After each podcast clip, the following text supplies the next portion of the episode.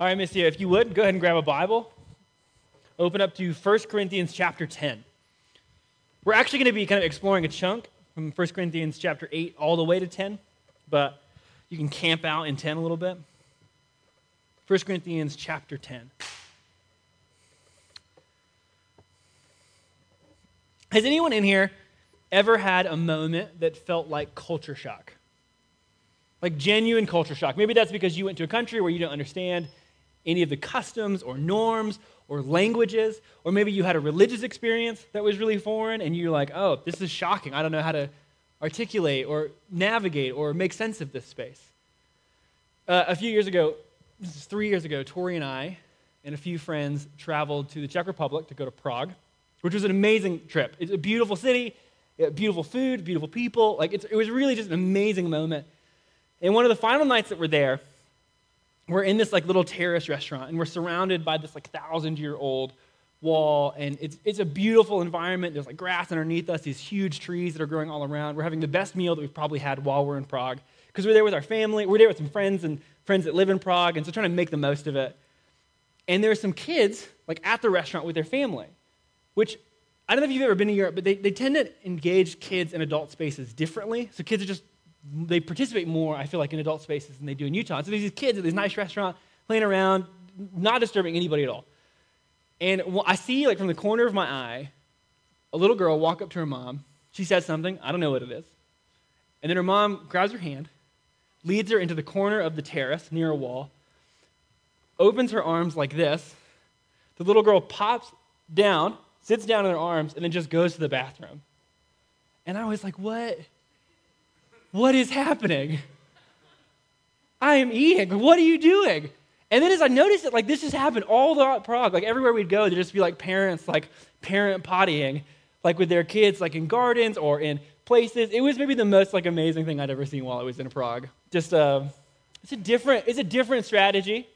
Nothing wrong with it, but it does force you to ask the question: Why did my mom never do that for me? She's right there. And that's what culture shock does. I love moments of culture shock because a, a, moment of culture shock, as small as it might be, or as significant as it might be, the thing it does is it requires you to ask a question of why. Why do we do the things the way that we do them? And why does this other culture, or these other people, or this other place, or this other religion, or this other tradition, why do they do things the way that they do?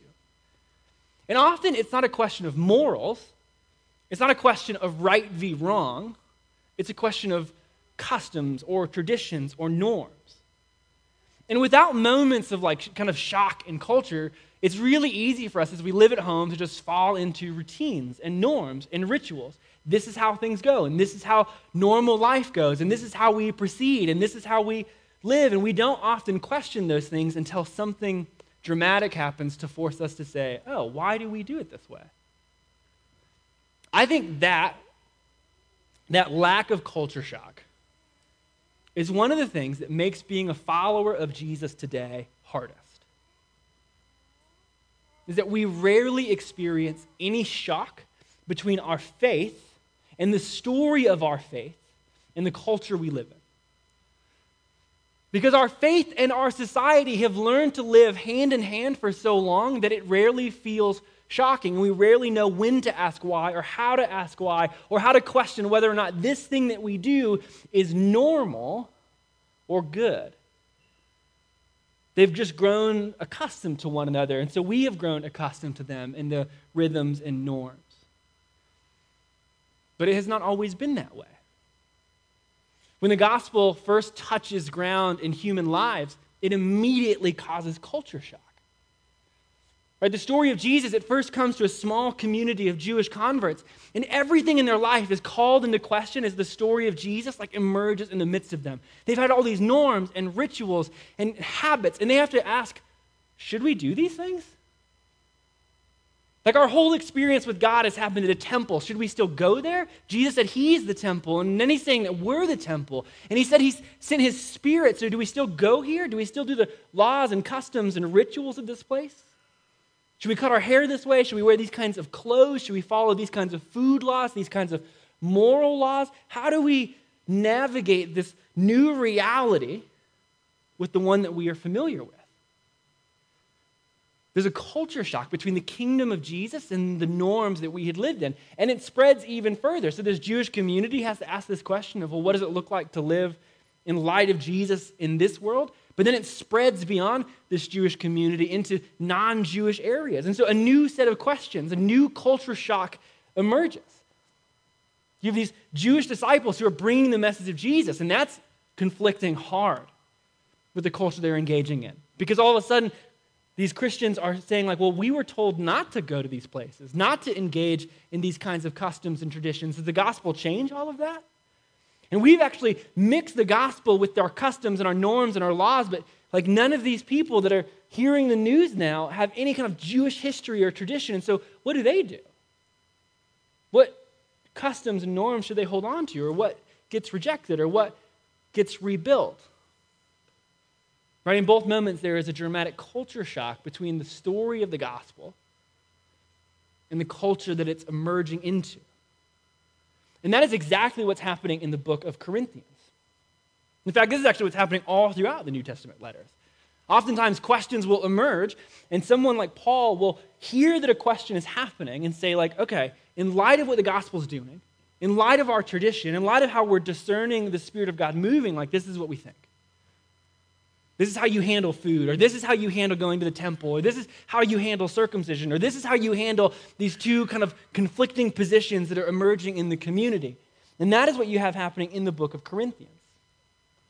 The gospel has spread to one of the most strange places if you're an early Jewish believer. Corinth was a Greek city, overwhelmingly Greco Roman in culture. It worships a pantheon of different gods, it cares about things in a fundamentally different way than early Palestinian Jewish communities would have. They have a different value system. They think about things differently, a different political structure, different ethics. And yet, this like news about Jesus is just ripping across Corinth. And people who have no Jewish customs or histories are converting to be followers of Jesus. And so it's causing intense culture shock and new questions are being asked every single day. Like, what do we do about these things that we've believed and done and heard and practiced in light of the gospel? And so, in the first part of the book of Corinthians, Paul addresses unity in the church because you have Jewish believers colliding with these like non-Jewish believers and they're trying to figure out, well, how do we do life together in light of the gospel? It says we're one, but both of us believe we're not one. And so, what does it mean to like do life together in light of the gospel? How do we merge rich and poor together? How do we practice reconciliation and unity in light of the gospel? In sections five through seven, Paul begins to have a conversation around sex because he's like, hey, the gospel changes everything you knew. And the Corinths had an identity and theology and philosophy around sex, and the Jews had a philosophy and identity and theology around sex. And Paul's like, it's radically changed in light of the gospel. And so, how do we navigate that? And what does it lead to? In sections 11 and 14, Paul addresses how the gospel changes gathering together. He's like, the way you gather and the means by which you gather and the way you practice gathering together looks differently in light of the gospel. But then you have this really strange moment in sections 8 and 10, where Paul addresses the issue of meat that's been sacrificed to idols. And he's like, in light of the gospel, it says something about meat that has been sacrificed to idols. And I feel like at first glance, that is such a weird thing to talk about in 21st century America. Like, it reminds me, I don't know if anybody remembers this, if you were like a nerd in the 90s, but if you were, this will have a lot of significance to you. But in the 90s and 80s, there was this uh, what is often referred to as like the uh, satanic panic where things like d&d were really uh, like ostracized because people were really nervous that it was somehow connected to the occult. And when i read this i was like is that what's happening? Like is this like superstitious? Is this like mystical? Like what is the issue with meat that's been sacrificed to idols? And so i started digging in. And for these early christians the issue is more than just superstition. Is that if you're a jewish convert you believe that you shouldn't mix with certain things, that certain things are impure, and that the impurity of something can actually have implications for yourself. And so you're like, I don't want to engage in meat that's been sacrificed to idols, even if I don't know if there's some mystical power there. Like, I still think there's something wrong there according to my tradition. So I'm nervous about that. But then you have another group of people who's like, well, even if there's nothing superstitious about it at all, would be buying that meat supporting something that's unjust or evil? So maybe I should avoid it there. And then you have a third party who's like, it doesn't matter at all. Christ's freedom covers all things, and so it's fine to do whatever we want. And so you have this tension in the community, which is how do you handle something that there are no easy answers for? How do you answer questions that Jesus did not answer? How does the church navigate issues and complexities and moments in culture, especially moments that are wrapped up in real people's lives, when there is no clear, articulated answer already prescribed and laid down in Scripture? How does the church answer questions it does not have easy answers to? Jesus talked about sex, he talked about money, talked a lot about politics and unity. He didn't mention meat sacrificed to idols.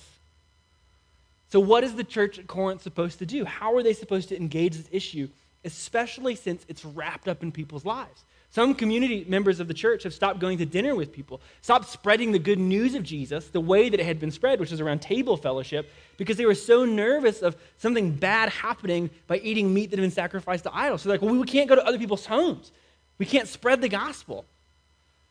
So it's not an arbitrary philosophical issue, it's wrapped up in people's lives. So, how do we answer questions we don't have easy answers to?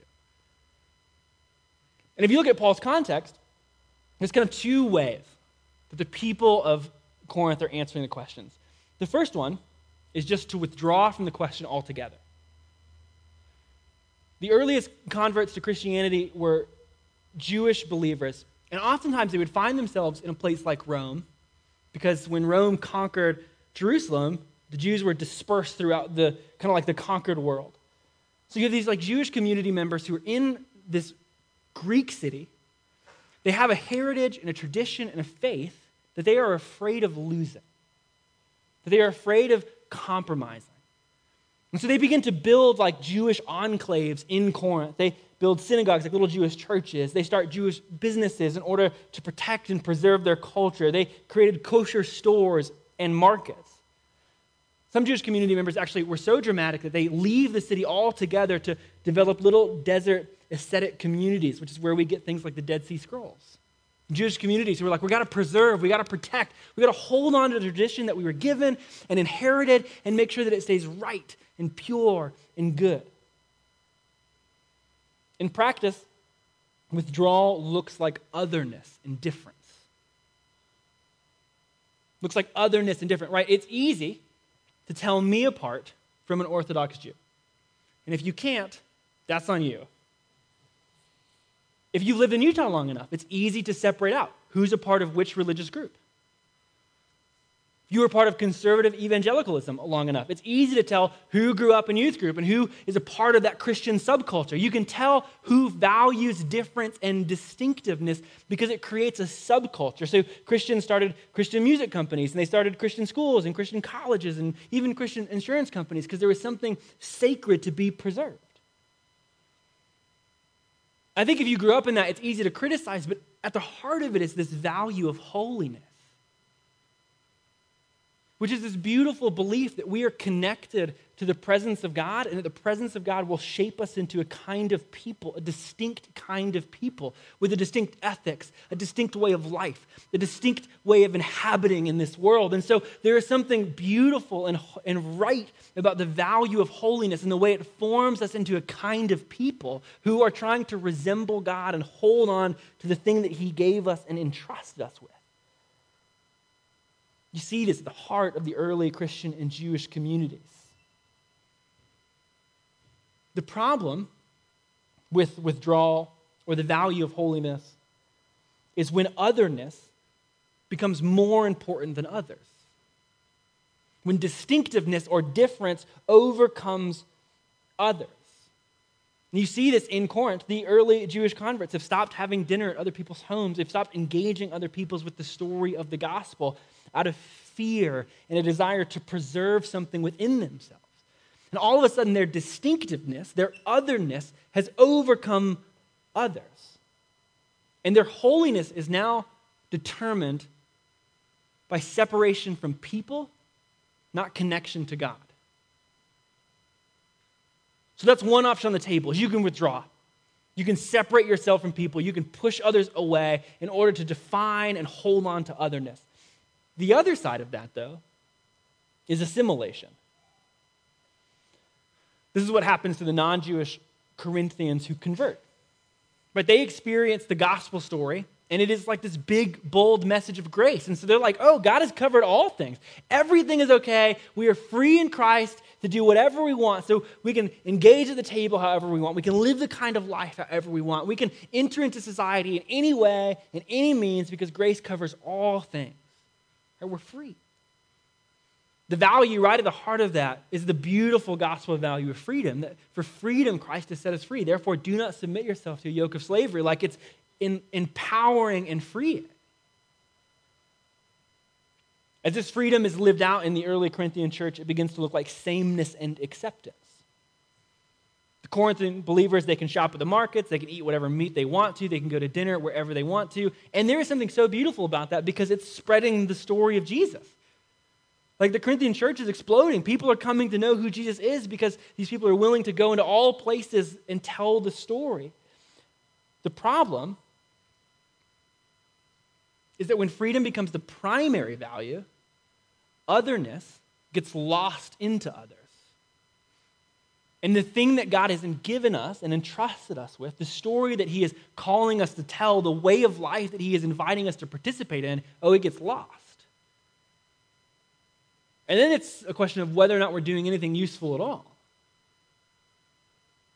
So you have these two options that are kind of running on the side of Paul's story. You have people who withdraw from culture altogether and put otherness above others. And then you have this other side of the story who assimilate in, and their otherness just gets lost into others. And Paul looks at both of these engagements and says, You have good and right values, but wrong priorities. In 10, verse 23, he says this He says, All things are lawful, but not all things are helpful. All things are lawful, but not all things build up. The first thing that Paul does in this moment is reveal that we are having a different kind of conversation. Right? One group makes everything about moral distinctiveness. And so the questions they ask are is this wrong or is this right? The other makes everything about freedom. And so the questions are always about yes and no. And Paul just says those are the wrong questions to ask altogether in this moment. He's like, does it build up? Is it good? Or, as Paul will say in more detail at the beginning of this section, in chapter 8, now concerning food that has been offered to idols. We know that all of us possess knowledge. This knowledge puffs up, but love builds up. If anyone imagines that he knows something, he does not yet know as he ought to know. But if anyone loves God, he is known by God. Therefore, as to the eating of food offered to idols, we know that an idol has no real existence and there is no God but one. So Paul's like, I just want to have a different conversation altogether. Like, you have knowledge that leads you into a certain kind of life. Great, that's fine, but it's actually leading to arrogance and puffed up. The question that I want to ask is is it loving? Is the way that you engage, is the way that you think, is the kinds of questions you ask, are they driven by the primacy of love?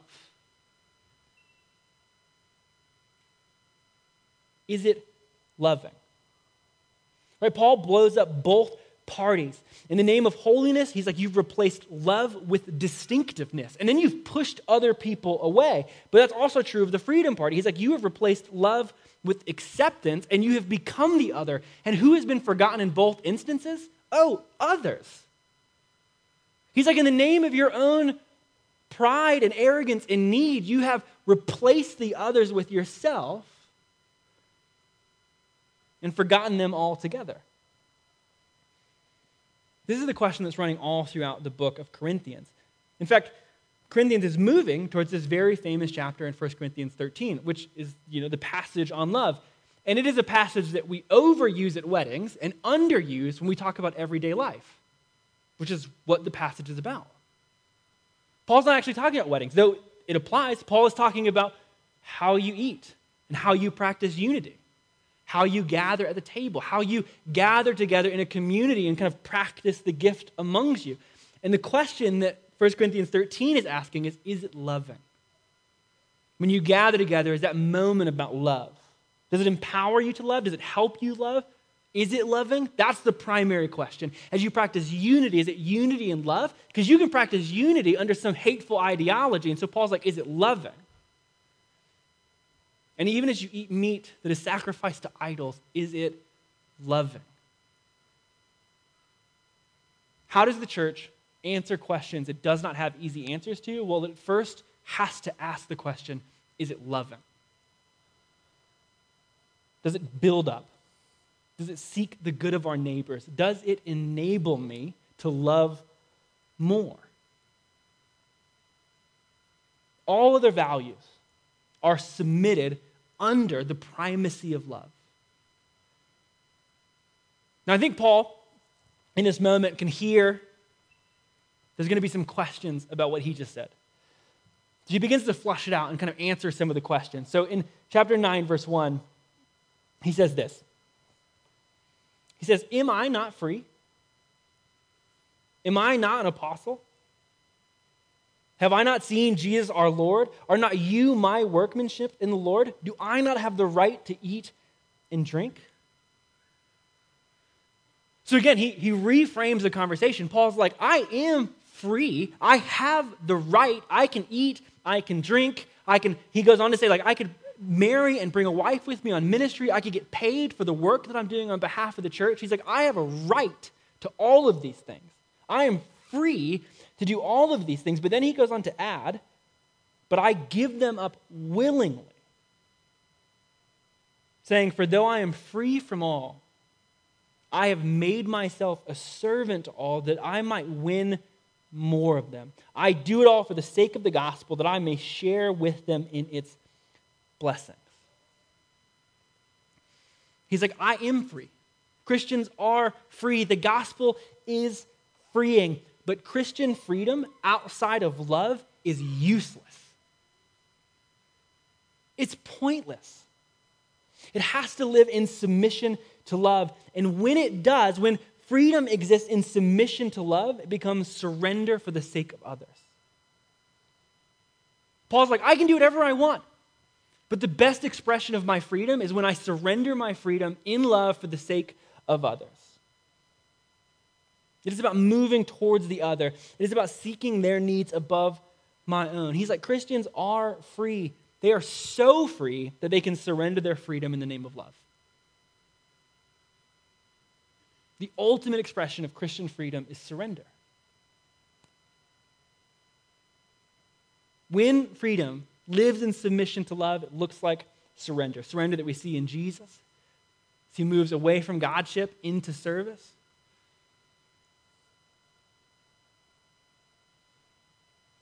True Christian freedom is surrender.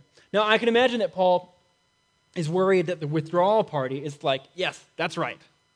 Right? Yeah, you, you nailed it. So then Paul turns to address them and, as well, and he says that Christians are to be distinct. Like, that's true. But distinction without love is also useless. And Paul focuses in on this by pointing us to the table. And as he's having a conversation about the table at the beginning of chapter 10, he says, Therefore, my beloved, flee from idolatry. Right? He, he names the people. He's like, hey, you have this instinct to pursue holiness, to run away from idolatry. He's like, that's good, that's right, that's true. You should run away from things that corrupt. You should run away from things that misuse power, that, that are corrupting, that would, that would aim you at different desires because it, it changes the way you live. He's like, that's a good, right impulse. Run away from idolatry. But then he adds on to it.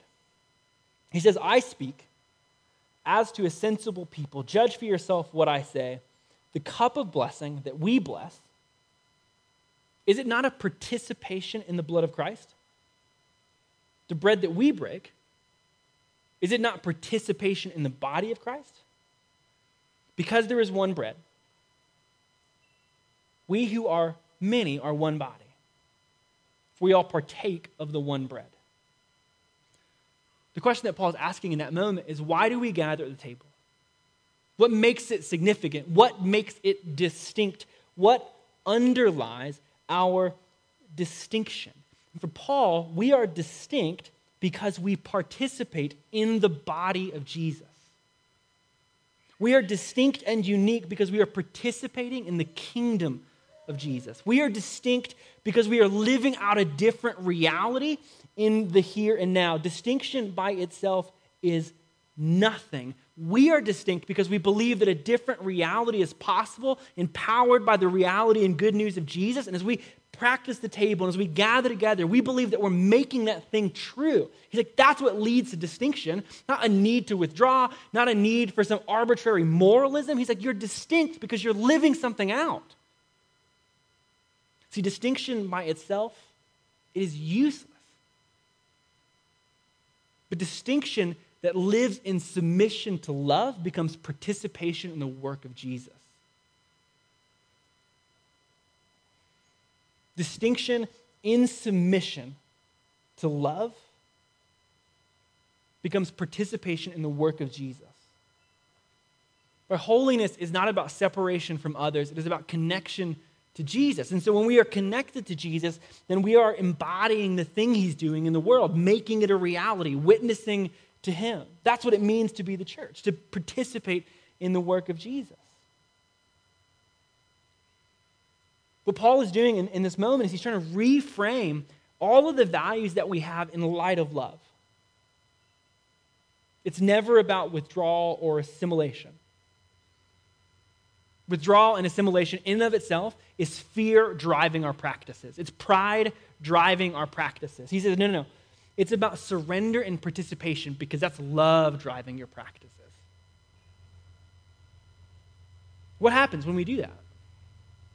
Well, Paul goes on to answer. He said, There's something tangible that comes out of participating and submitting in love. He says this in 10, verse 31. He says, So whether you eat or drink, right? He's not answered the question.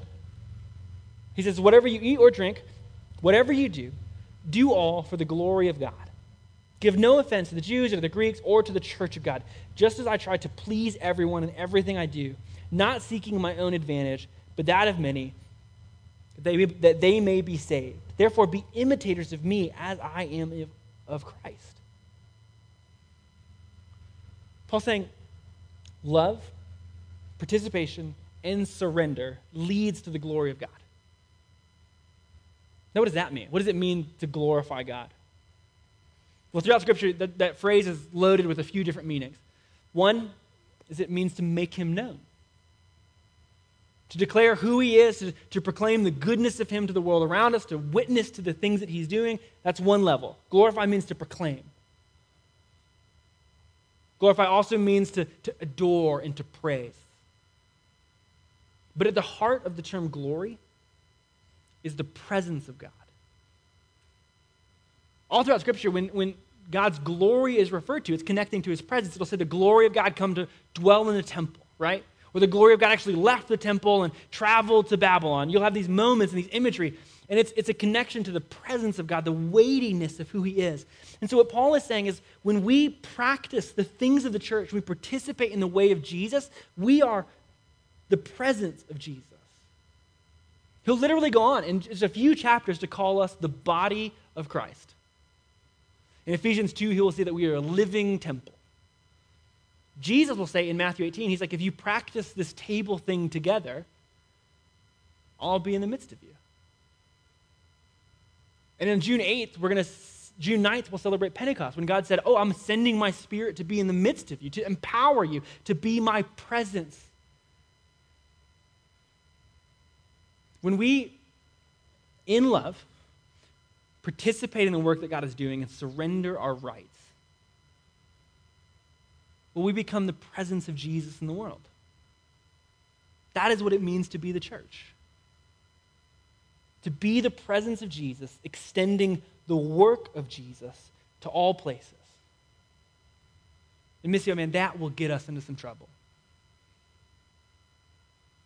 So as we close up, there's a few questions that we have to ask ourselves. And first is maybe just simply where do we need to submit to love?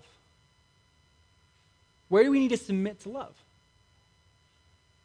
Where do we need to reevaluate our lives and ask, does this help me love? Does this empower me to love? Like as I think about my job, does this help me love? Is it loving? So think about the money that's in my bank. Does this help me love? Is it loving? So I think about my engagement with technology. Does it help me love? Is it loving? Where do you need to submit to love?